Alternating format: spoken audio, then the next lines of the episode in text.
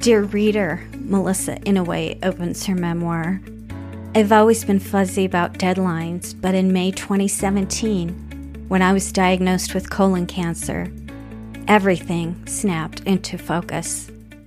Oh shoot, I'm going to die. Suddenly thinking about the ultimate question of life, the universe, and everything seemed terribly urgent. To be more precise, the project of writing about life and its conundrums seemed terribly urgent because my children are young. When one contemplates the possibility of being entirely absent, a few letters do not seem enough.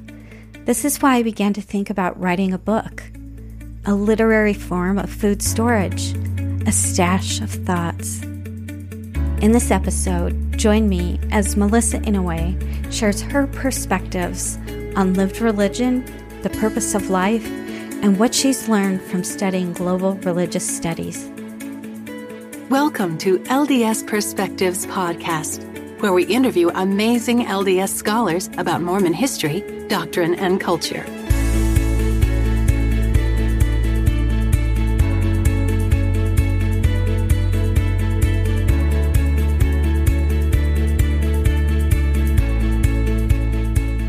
I'm here today with Melissa Wei-Tsing Inouye to talk about her new book, Crossings A Bald Asian American Latter day Saint Women Scholars Ventures Through Life, Death, Cancer, and Motherhood. Not necessarily in that order. Melissa, let's begin by having you tell us a little bit about your educational and personal background because both are integral to this book project. Thank you so much for having me. I grew up in Orange County, California, in an Asian American family. So my mother's family is Chinese and my father's family is Japanese. I left home and went to college at Harvard University. I took two years off to serve a mission in Taiwan.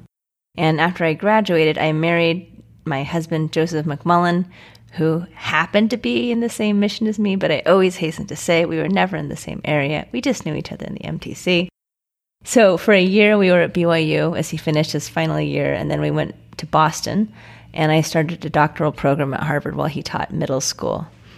And after two years, uh, he started law school at UCLA, and we moved back to Los Angeles, and I finished my degree out of residence after that.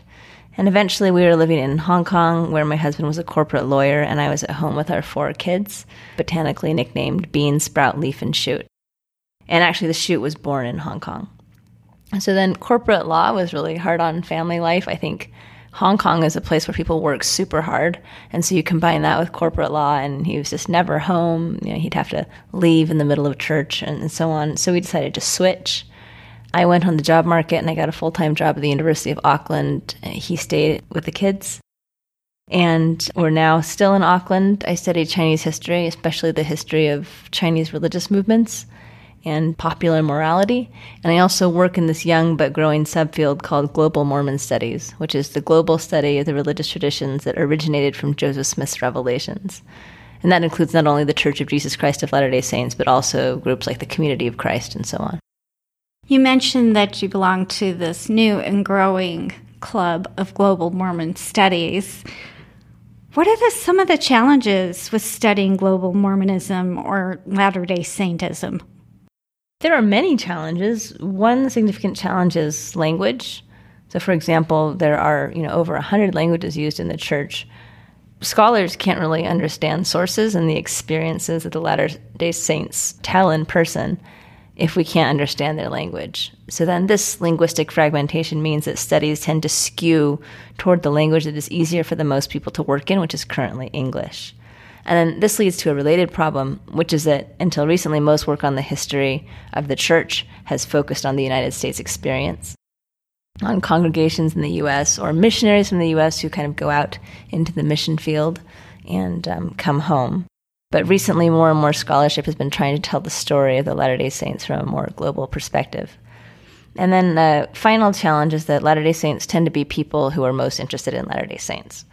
So that means that we're a little ghettoized sometimes we're just talking to each other and nobody cares about us. But more and more work is trying to show the relevance of global Mormon studies for understanding global Christianity more broadly. And that's where we're really trying to take the field. When I was reading your book, I also realized there's a financial component involved that a lot of scholars just can't jump over that hurdle. Yeah, it's very significant. And it's not just about, you know, can people who are trained in the US, you know, live live abroad and um, get language training. It's also about opportunity cost of people who, for example, live in the global south. It's a pretty luxurious career a career that only works in a kind of very wealthy, developed society to be someone who specializes in history, right? If you're in Madagascar, if you're in the Philippines, there are probably other jobs that will be a better idea for you than becoming a Mormon studies scholar.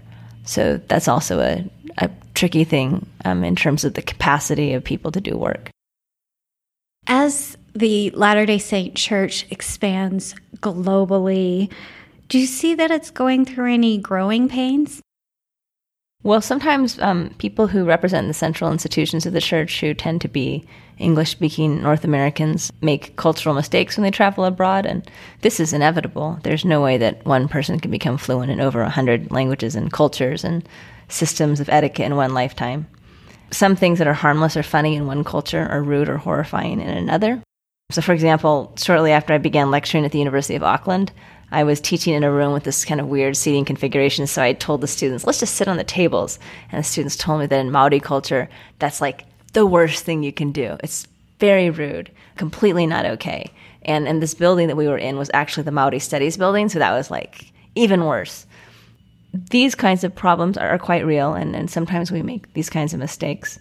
Another problem is that when we forget about how global our church is, we develop a kind of misunderstanding about where Zion is or who's supposed to live there. So, for example, sometimes otherwise well meaning Latter day Saints can express views that everyone in such a such a country is a you know criminal or people with a certain skin color are lazy but this is forgetting that we the latter day saints live in most countries of the world and um, we all have the same values. We watch the same general conference. We read the same holy books, and it can be very painful to hear one's brothers and sisters in the gospel express hatred or contempt for who you are, or where you come from, or what you look like. That's something that we have to work through and overcome. You wrote an article for the Mormon Studies Review and in this article, you used a metaphor to illustrate a helpful way we can view growth in the worldwide church. Would you like to share that metaphor with us? Sure. The way in which in the past people tended to think about growth in the church was that our roots were in Salt Lake City, or at least in Utah, or definitely in America. And then, like a big oak tree, the trunk grew big and strong, and eventually the branches spread out so they reached all over the place. Uh, but the roots are here in this one place nourished by this particular soil. And that's the kind of oak tree paradigm. But I propose that the church's global growth is more like a banyan tree. And if you've lived in Asia, you know that um, banyans grow up, they grow out, and then they grow down. So, like from the outstretched branch, um, you'll see these little roots hanging kind of like armpit hair. And um, the roots grow downward and they get into the soil and then they swell and create these thick trunks. So in some areas of forest, actually in, in Asia, the forest spread out for miles and they're all the same tree or the same few trees. And the point is that wherever it is, in order to flourish, the church has to put down deep roots and absorb what's in the local soil. It has multiple centers and it has multiple peripheries. The church would do this through their formal and informal institutions. How do you define institutions and what do you see as their function? So, I define institutions as the kind of persistent aspects or structures of congregational life, the well worn ruts through which we trundle our carts. And there are formal institutions like the Relief Society or the Young Women's Organization and so on. But there are also informal institutions that shape the life of a given church community, and that always depends on where you are and who's in that community. So, for example, um, in every congregation, I think if we all think about uh, like a, a Latter day Saint congregation with which we're familiar, we know that there are people who are actually institutions who run the show, who shape the character of the ward in a way that depends on more on their personalities and less on whatever their calling is at a given time. And sometimes the informal and the formal institutions intersect, like when a certain co- person is called to be bishop or Relief Society president and so on. But my point about institutions is that Latter day Saint collective life is much more than its formal ecclesiastical structures. Other informal institutions also set boundaries, make exceptions, define what's appropriate, and so on. You say that current church structures have yet to tap into the potential power of integration of the marginal center and the central margins. How does this relate to the church's global expansion? Well, currently we're still quite America centric, and this is changing in very hopeful ways. If you just if you look at the, for example, the where most people, the majority of people in our top leadership come from or where they live.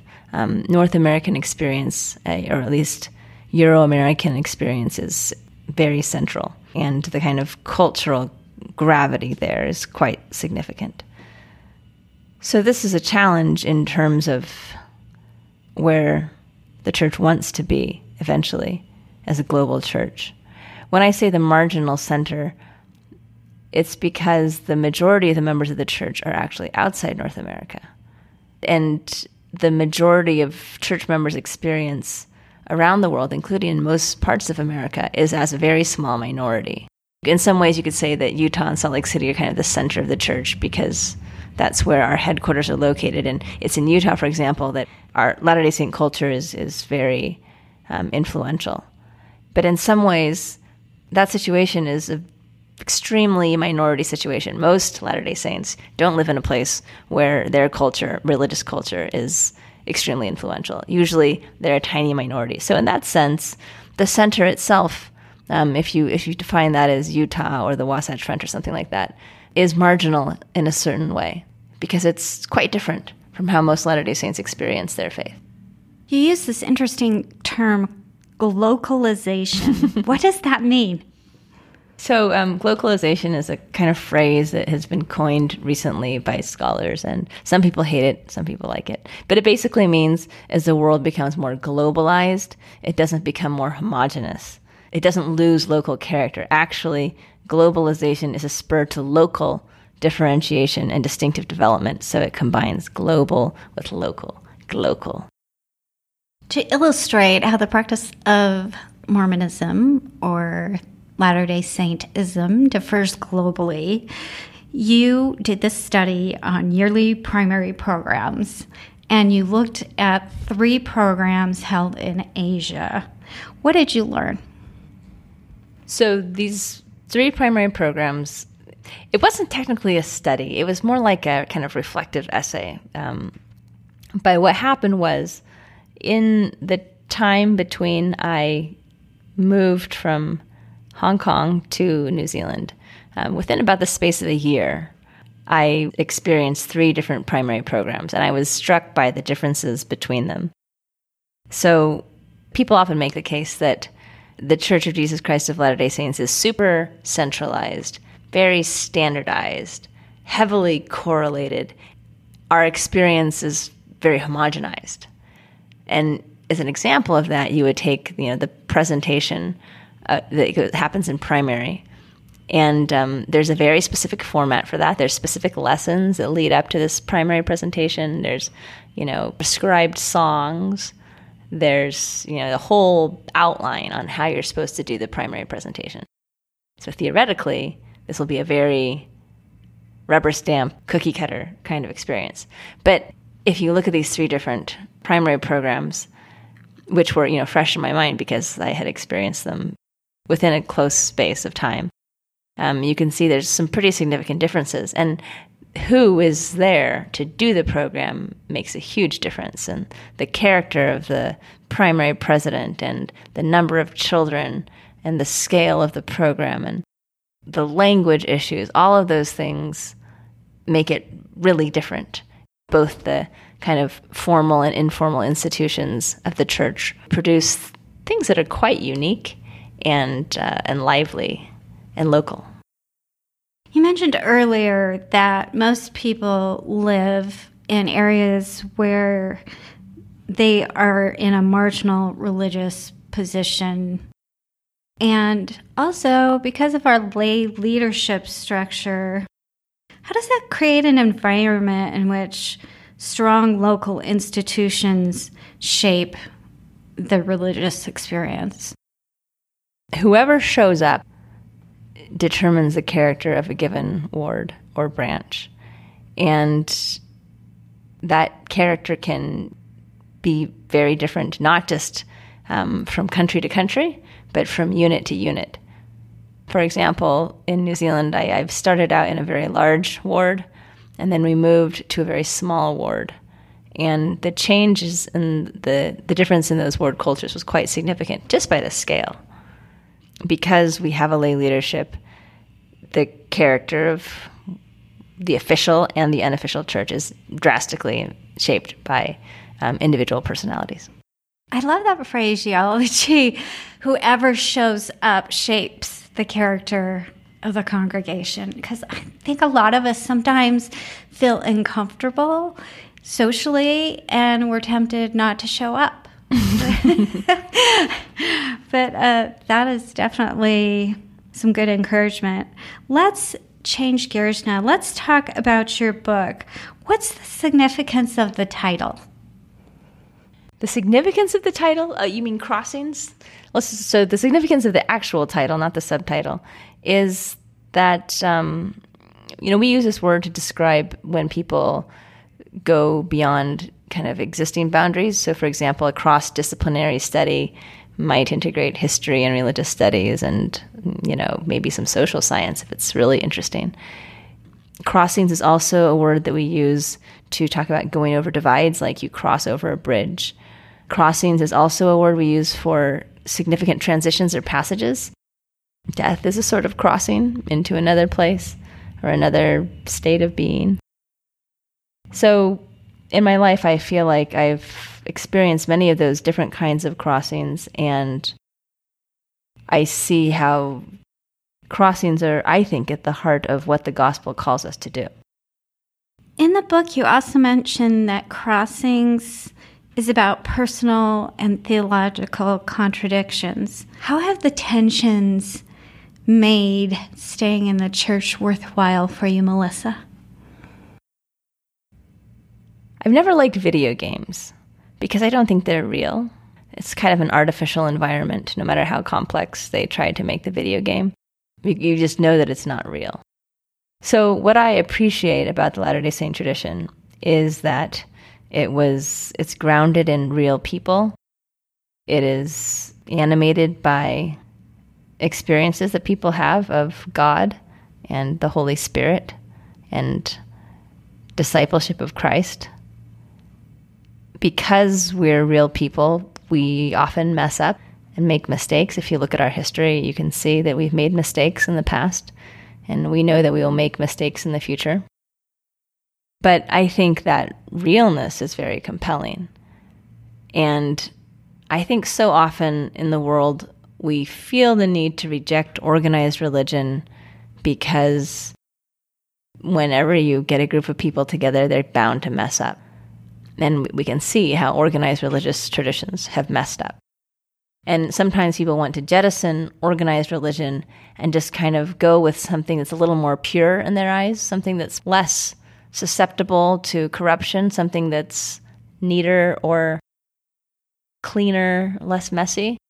But I think often that the isms that people turn to because they're more specific and focused are often not as real and I value things that I think are real and rooted in people and in our divine nature.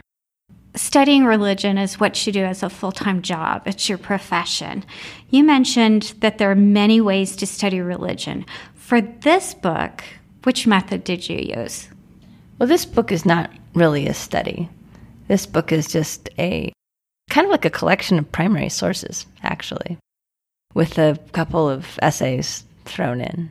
So there's actual letters, there are lectures that I gave to my students, and then there's some kind of more formal essays that more conventionally talk through a problem.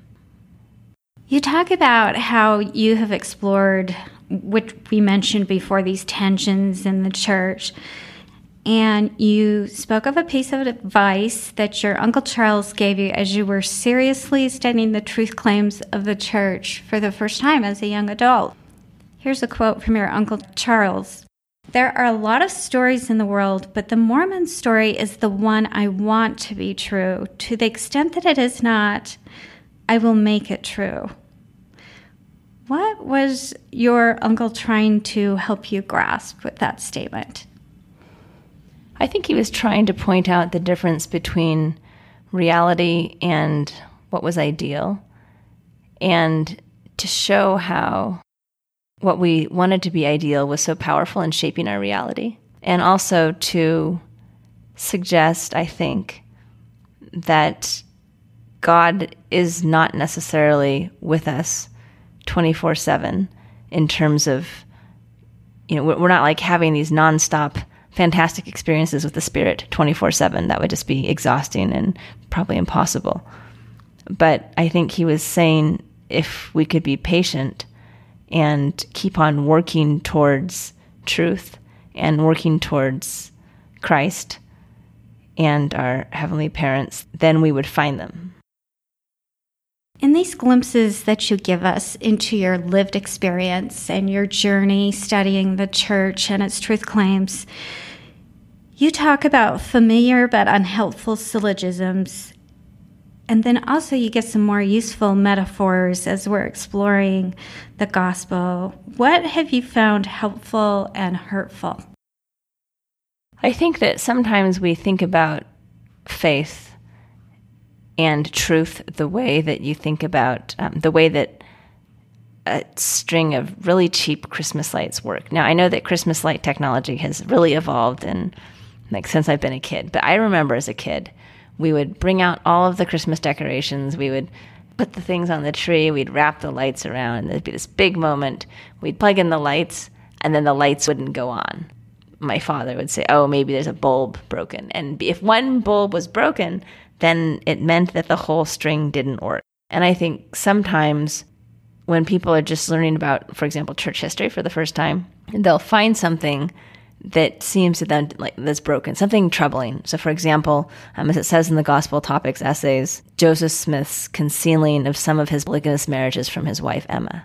That can be very devastating the first time you encounter information like that about someone who you thought was, you know, above reproach. Sometimes, when if you knock out a certain light, like the idea that Joseph Smith was beyond reproach, then the whole thing in people's eyes doesn't work and the whole project um, it just kind of sets off this chain reaction. You know, if Joseph Smith wasn't perfect, the Book of Mormon can't be the Word of God, and um, this can't be a church led by God. Therefore, the whole project is bogus. And I think that's an unhelpful metaphor because I don't think that's actually how faith works or how religious traditions work. They're not, you know, a mechanism or a, a machine. Religious traditions are more like um, I the metaphor I use in the book is like sourdough starter. So it's like this colony of bacteria and yeasts that is not very pure. It's fermented, right? It's like when things are fermenting, they're actually going bad, right? Fermented, a bit stinky. But then when you introduce them to this kind of properly regulated supply of flour and water and a little salt, um, then the sourdough works on this bread like a leaven and it makes really awesome bread. Do you like sourdough bread? Some people don't like sourdough bread. I do. I like it. Okay makes really awesome bread. It's so the point is that, that religious traditions are living things, and they involve multiple organisms, and um, they kind of work in a complementary way. We can't expect them to be pure or perfect, but we can use them for good things. I've seen a syllogism work both ways. Yes, right. It does. It goes the other way too. Yeah, it's really interesting. So if the Book of Mormon's true, then everything Joseph Smith did was divinely inspired and we shouldn't question it. Or the other way. Right. Okay, no, this is wrong. So then the whole thing falls apart. Right. Yeah. And, and both of those. Like, so there's the positive Christmas light version and a negative Christmas light version. And both of those are fragile because you, know, you knock out one light and the whole thing doesn't work. I got rid of that Christmas tree that had lights like that.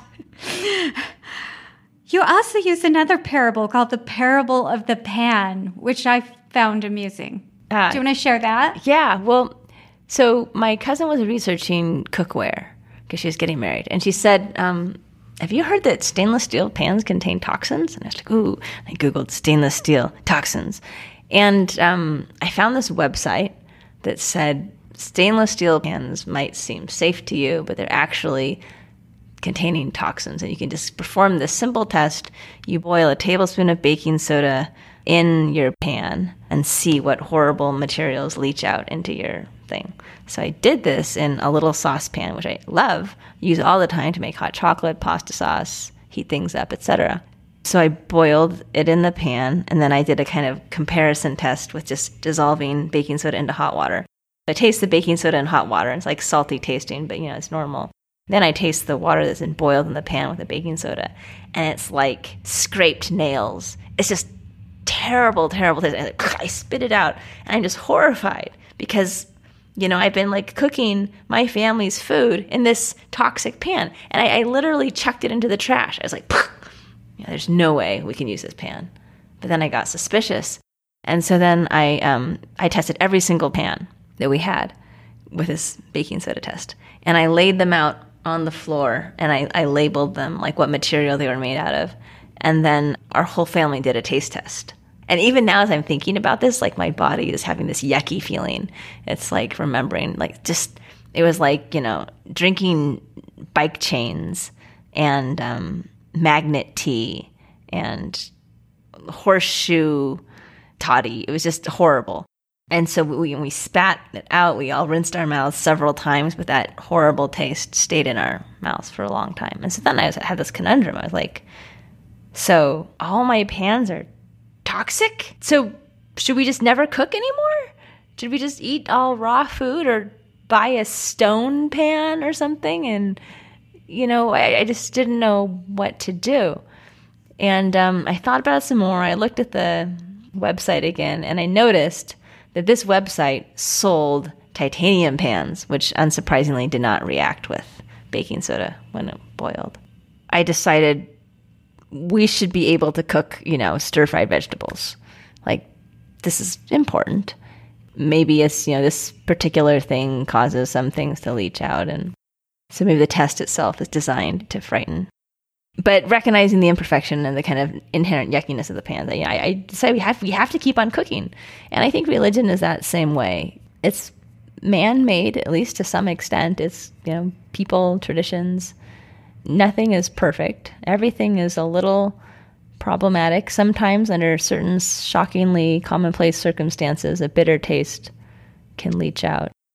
There are hazards to a religious life but there's also really good things to it as well, like all the stuff that we cook in pans. I just decided that for me, the benefits outweighed the hazards.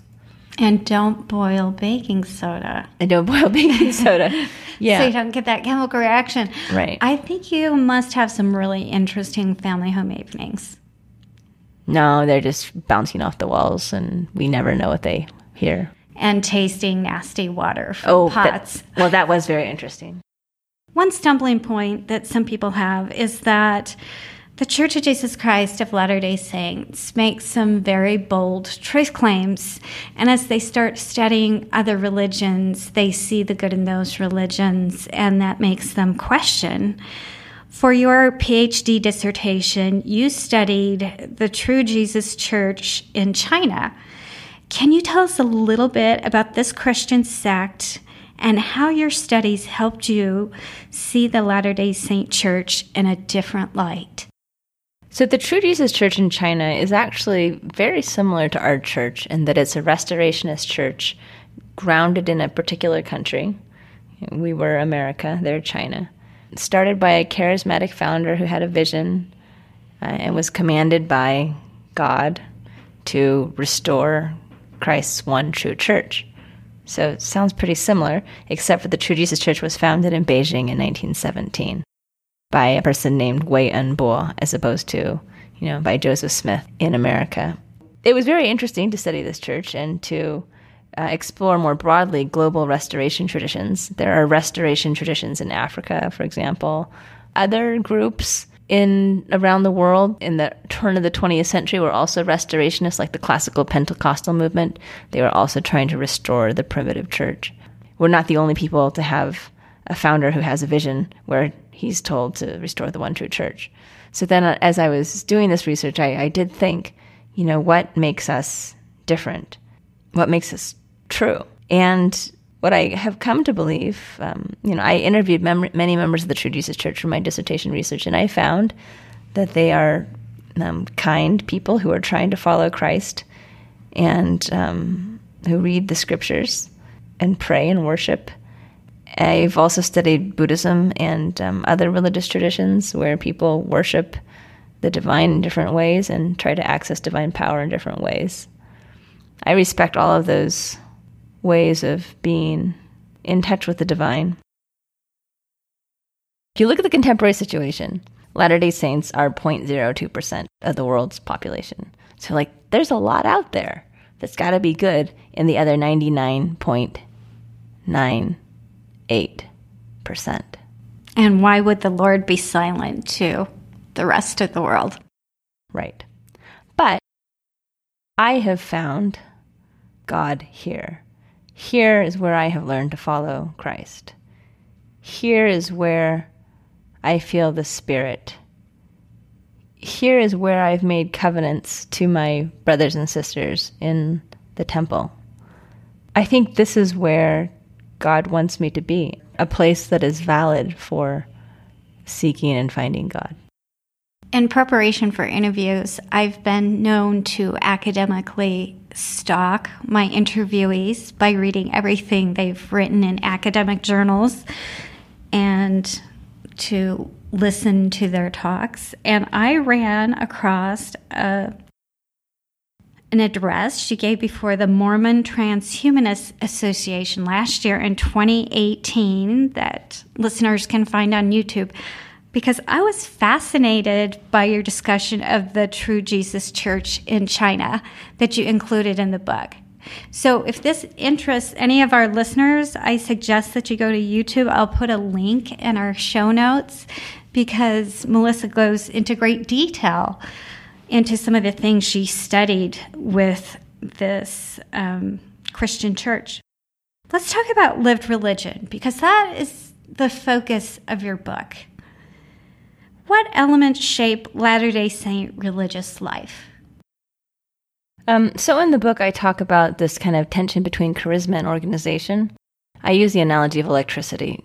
Charisma is, um, it comes from this understanding of the gifts of the Spirit. What is charismatic means um, is something that is touched by the Holy Spirit or by God's power. So, for example, Joseph Smith's first vision was charismatic the dedication of the Kirtland Temple, where people, you know, spoke in tongues and saw angels. That's a kind of charismatic experience. On the other hand, you have organization, um, which we could also say is kind of institutionalization.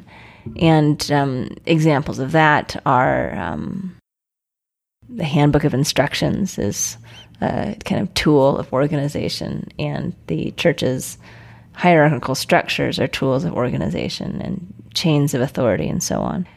So, charisma is like the power that runs through an electric wire, and organization is like the rubber insulation that stops and controls and contains it. It's a tricky balance to have both, um, but you have to have both. If you have too much charisma, um, people will get burned, things will get out of control. Um, the movement will break down and splinter into little groups that are following their own respective prophets. Um, if you have too much organization, then you you smother the power of that religious experience and, and kind of choke off the joy that people feel when they feel the Holy Spirit. As Latter day Saints, we are a highly organized religious tradition, but we're also highly charismatic. Uh, and a kind of good symbol of that is to look over here where we are at Temple Square.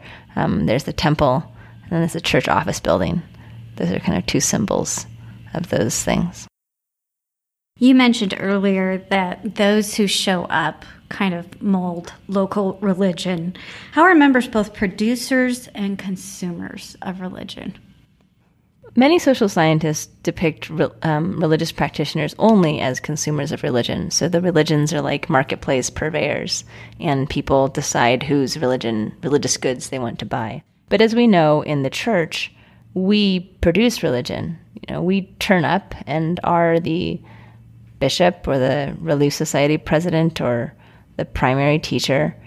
Um, we teach, we preach from the pulpit, we do things together for a religious purpose and sometimes not for a religious purpose. Sometimes we just do things together. Part of that is just our lay structure. Part of it is also the way in which religion is not just an ecclesiastical structure or an official institution. Religion is also culture, and we know Latter day Saints are prodigious producers of culture.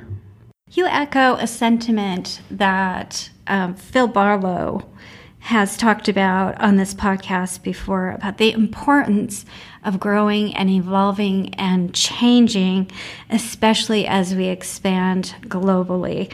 Why is change so important? Change is really important. Sometimes it's a big pain in the neck. But as a problem, it's really the problem that we want to have because it's the problem that religious movements get as a endure over time and expand over space.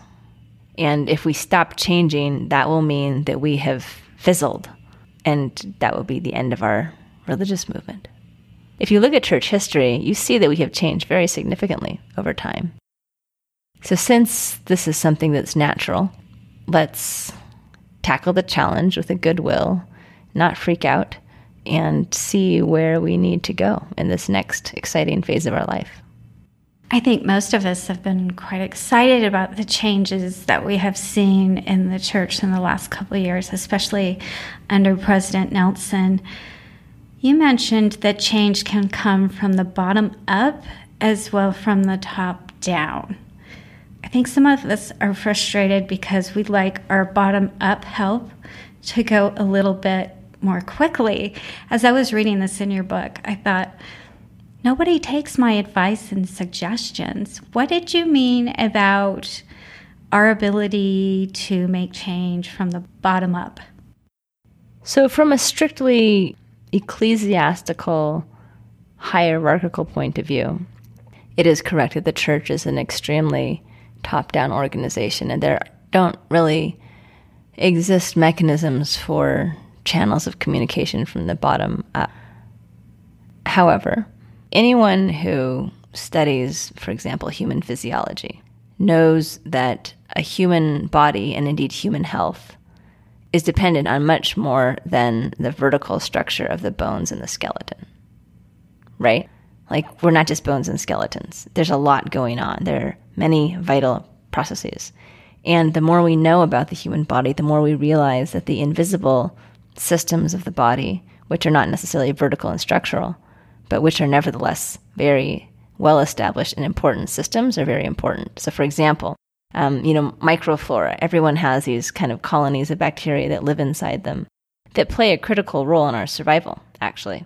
And I suggest that culture is kind of like microflora. So, to the extent that we, the Latter day Saints at the grassroots, change our culture, we significantly change the church the way in which other people experience their faith. I think there's a lot of room for changing our culture, and I think that these kinds of changes are extremely consequential. So maybe you weren't referring so much as changing from the bottom up the formal institutions, but there are small things that we can do with our microflora, as you said. and one of those things that you mentioned is to have tough conversations. Yes, I think so. Very critical to helping us support each other as members of the church. You gave two examples that I want to review. The first one was where you talked about watching the 2008 General Conference with your mother. And you listened to Sister Beck's somewhat controversial address and I'll let you take it from here. Tell us the story of that experience. So, so that was um, President Julie Beck's famous talk, Mothers Who Know. I remember there were visuals. I think there were visuals of kids cleaning windows or something. Um, I was watching this conference talk in my family home, uh, my my parents' home. My mother was in a chair, and um, she was very weak at that time. She was tired from chemotherapy. It was, I think, that that year was the last year of her life. She was listening to this talk, and and as President Beck talked about, you know, how we should be the best homemakers in the world, or something like that. I went and just made this kind of derisive sound. At the end of the talk, my mother looked at me kind of uh, very wearily because she was tired, and she said, Did you have any problem with that talk? And I felt so bad because my mother, you know, had been a traditional stay at home mother. She had devoted her life to, you know, raising me and my brothers. She had taught me to clean toilets. Uh, she taught me to sweep floors. Those are very important life skills. And I had hurt her with my derisive noise. And actually, when I thought about, you know, President Beck's talk, I didn't disagree that we should teach our kids to work and so on. It was just that I had approached it from a very partisan point of view. And when I heard her say these various things and not kind of tick these other boxes that I wanted her to tick, I kind of wrote the whole thing off as not being on the right platform, not being on my platform. And that was a big mistake. So I think that, you know, increasingly, as you know, th- this was 2008, I think increasingly we live in a very partisan world in which we feel like if someone doesn't present the whole package that we approve of, then that person's thoughts or um, contributions are not worthwhile. But that's very impoverishing. That means that, you know, we can't take a lot of good resources in because they're all unacceptable for one reason or another. But I think we can um, overcome that because we are Latter day Saints and we do have some very strong, compelling commonalities, like our temple covenants and our baptismal covenants as a start. And beyond that, you know, our desire to be disciples of Christ and the things we learn in primary and so on. You have a chapter entitled What Anna Said, where you share another experience of engaging in a tough discussion to me, that seemed like a common scenario, one that's happening more and more often as we function in our callings at church. Tell us a little bit about your story of Anna. Anna is a pseudonym for a little girl in my cousin's ward who, in the middle of a sharing time lesson on priesthood, raised her hand and blurted out, But women don't get the priesthood, and the men are in charge of the women. And um, you know, this is in the middle, middle of sharing time, and my cousin emailed me, and she's like, "What would you have said? I didn't know what to say." And is I think Anna at the time was eleven or something like that. In an age where you go to Target and there's all these T-shirts that say "Girl Power" or you know, "Play soccer like a girl" with like a super awesome soccer kicking image. Sometimes women's and girls' major experiences of noticing inequality um, in a gendered situation is at church. So, this is a problem that we need to address. Now, it's of course above my pay grade to pronounce new doctrines for the church or to implement new policies.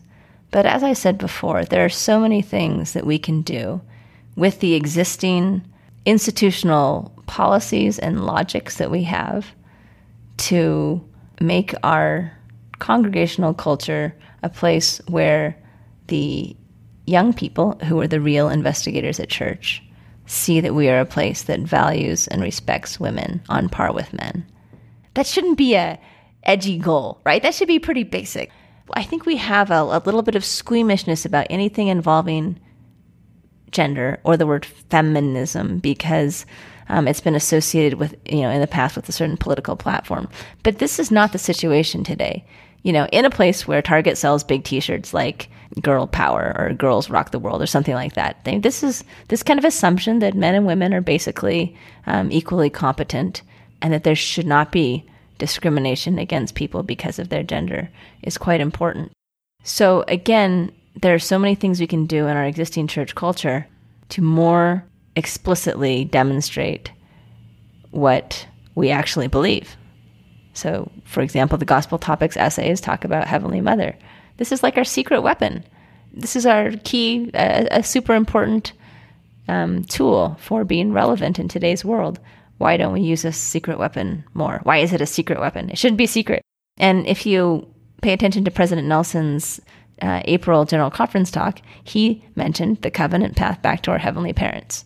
So if President Nelson can use the term heavenly parents, I'm sure we can all use the term heavenly parents. Um, and it's just little things like this which kind of maximize the resources that we have to demonstrate the relevance and the spiritual authority of women that are so important. I loved Anna's story because I thought, here is an 11 year old who's engaging with the doctrine. And she probably just didn't come out with that statement on her own. She's probably discussing this at home with her parents. As leaders, I think we need to be prepared to have those kind of questions asked in church you know, without going, oh my gosh, what am I going to do? Or brushing them aside, because where else is a better place to talk about these things and make it a safe place for people to question? What would you like readers to take away from your not study, but sort of your memoir, your glimpses into your life that you've recorded in your book, Crossings? Um, I hope that people will have a sense that life can be super messy. It can be very hard. It can be full of contradictions. It can still be worthwhile, and it can still be a place where God speaks to us.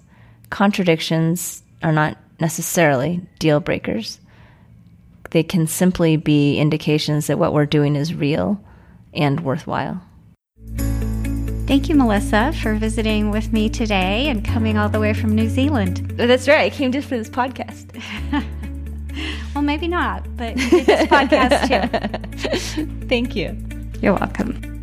Be sure to check out ldsperspectives.com to subscribe, catch up on past episodes, download transcripts, and find show notes. LDS Perspectives podcast is not affiliated with The Church of Jesus Christ of Latter day Saints. The opinions expressed represent the views of the guests or the podcasters alone.